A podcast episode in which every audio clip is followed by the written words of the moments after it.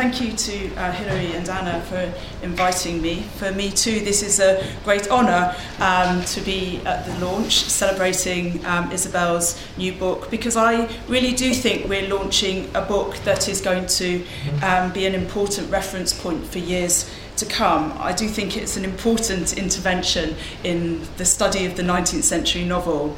As all great and lasting books, I think this book gives us three things. It gives us a bold argument, um, which we will um, argue uh, with, maybe argue against, um, but we will. It will be part of our kind of uh, part of our argumentative structure that we have to refer to. It provides us with a methodology um, and numerous striking methodology and numerous examples of um, how that methodology works. So we can imagine, um, but probably foolishly, that we might be able to emulate this um, uh, method of reading, um, but uh, nevertheless, that there is a there's a methodology and some bravura readings in this book, which are all really absorbing.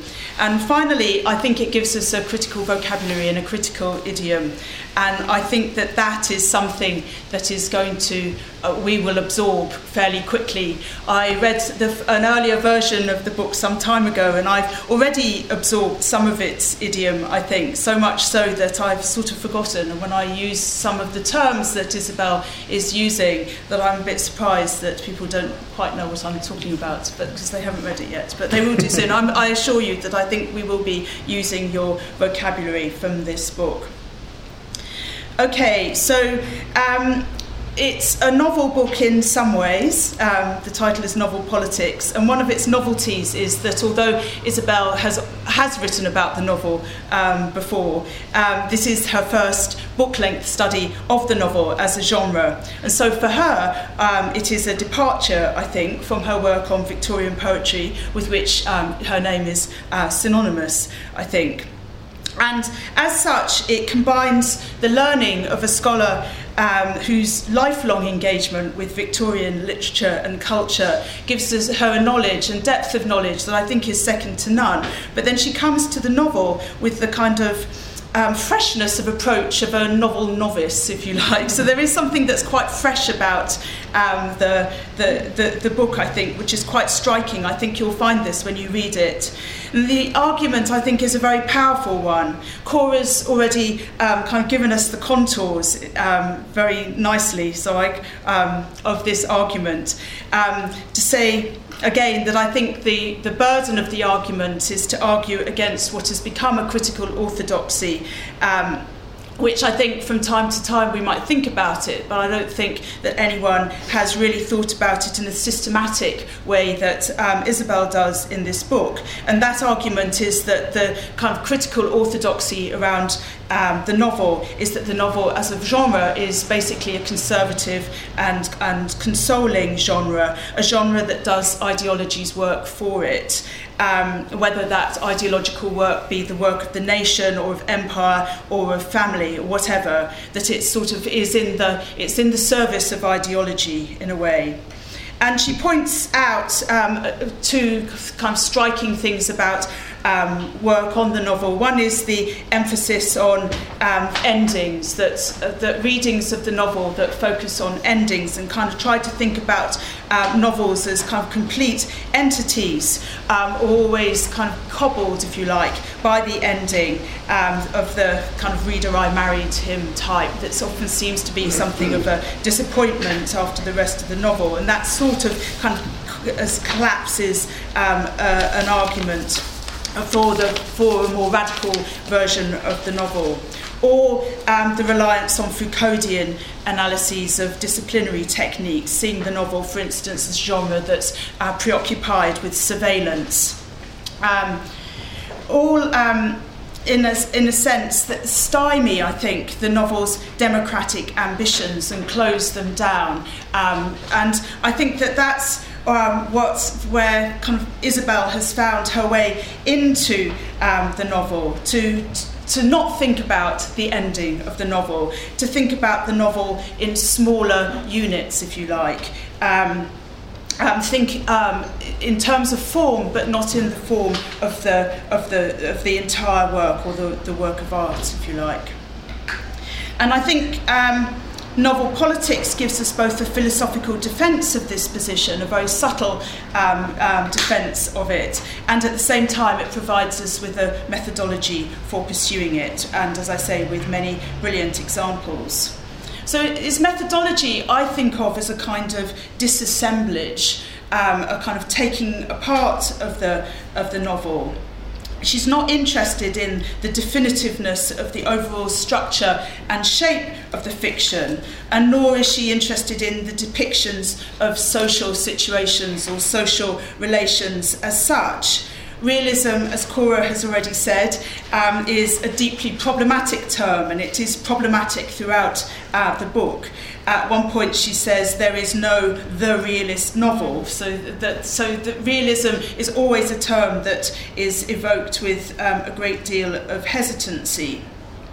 Rather, Isobel sees the novel of um, an exploration of how um, how society might operate, its, its possibilities, what, how things could be otherwise, and it pursues this, um, these other alternative possibilities through thinking about form. Um, form in small ways, if you like, through thinking about formal features, such as, for instance, um, kind of turns in the plot or the, the, the, the, the rhetorical feature of peripeteia. There's a lot about peripeteia in this novel that's read in this book that's read in increasingly complex and interesting and turning ways, um, or recurrent pieces, recurrent images such as the imagery of blood um, in various novels. Um, that um, she follows, and that through following these these um, rhetorical devices, she finds uh, what she talks about as a kind of poetics, a poetics of the novel, and that that's um, where that we can find a kind of an alternative politics within the novel. And that I find a very compelling way of reading the novel. One of the points that she makes um, uh, in very um, very powerfully in the third chapter of the book is the fact that the novel is published alongside a most extraordinary range of philosophical and political writings at the time that stretch the limits of democratic thought or stretch the limits of social thought or political thought. This is actually how um, what uh, David was referring to um, earlier. So, the, so that she sets the novel within um, a, a, kind of range of thinking and writing that is much broader than many literary, um, uh, literary critics and critical approaches to the novel um, would. Um, would uh, acknowledge. And one of the things that I found very compelling was her point that so many powerful readings of the 19th century novel, their default point is to refer always to J.S. Mill. So Mill becomes the person that stands for um, 19th century political thought. And um, Isobel um, kind of kicks that out of the water and gives us a much, much broader range of uh, discussion. And uh, I think that that is incredibly compelling, and I think it completely recasts the novel actually. I think it's a transformative move for me, anyway. so, the conceptual takeaway from this book.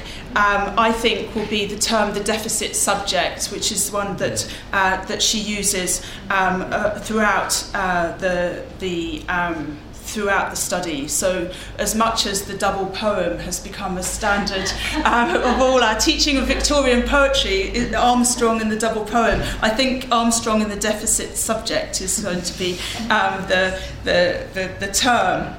And this deficit subject is the illegit- is first and foremost the illegitimate child, as um, David um, was saying. So much of this um, book is about illegitimacy, which, um, as you will have gathered already, or the representation of the illegitimate within certain um, novels. So Malthus is important here for, um, and the political economists, um, for um, imagining um, a politi- or an economic system that produces a surplus population. So the production of the surplus is the thing that is incredibly important. But I think that for um, Armstrong, that the, um, the, or Isobel, I can't remember what we're calling her, Isobel, is that the, the deficit subject is more than the illegitimate, uh, the child. It is the illegitimate child, but it's all kinds of um, figures that are, um, in a sense, surplus, cast outside by a way of thinking, by a structure of thought,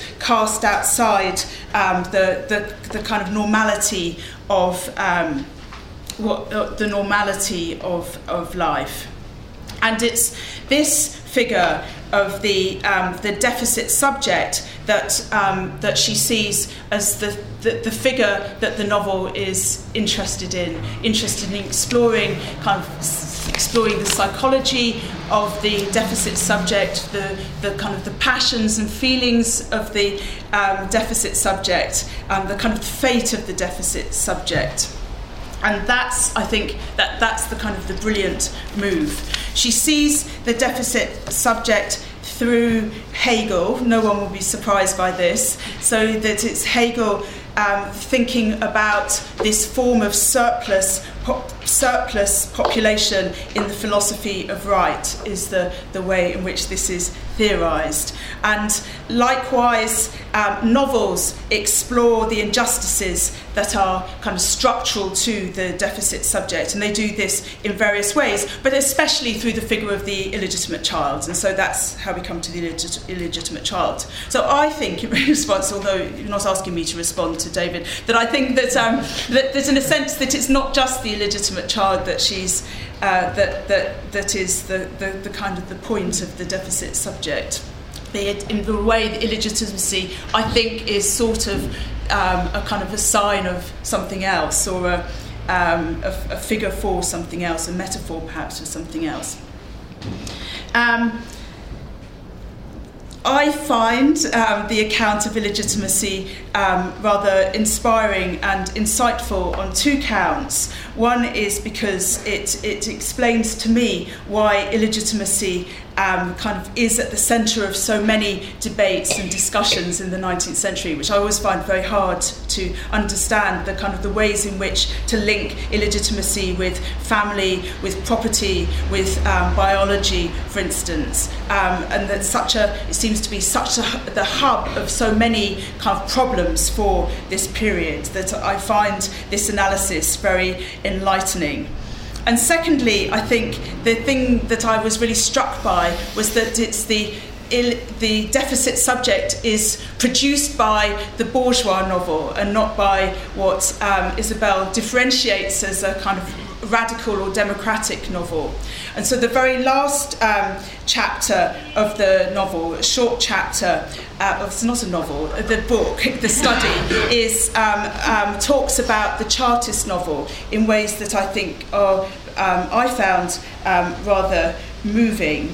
And in particular, one example that I thought was very characteristic and characteristically powerful was um, Isobel's um, observation that Ernest Jones' uh, story, The Woman, Woman's Wrongs, um, has a kind of really interesting relationship to Gaskell's Ruth that has been the subject of quite a lot of the, um, this, the, the analysis um, beforehand. And she points out how when Ernest Jones' um, female uh, uh, character, um, who has just given birth to an illegitimate child because she's been seduced, and when that child dies, she thanks God that the child is dead in a way that's quite, you know, it's got kind of a, a feature of much. Um, discourse from anti-slavery and so on that thank God the child is dead that, that it won't live to live lead my terrible life. Um, and she points out how Gaskell in Ruth just a year later takes a, an entire sentence from Jones's story and gives it to Ruth whose child hasn't died, and she also thanks God for the for the life of the child.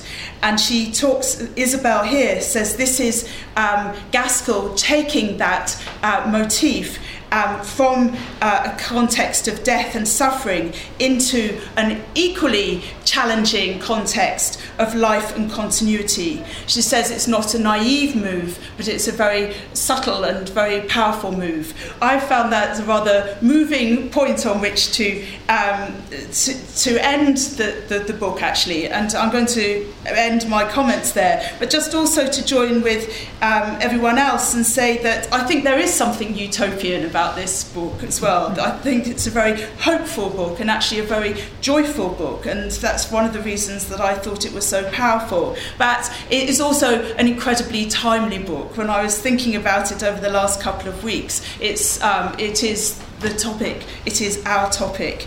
And I think the fact that it is such a hopeful book at such a kind of challenging and difficult time gives me hope at least.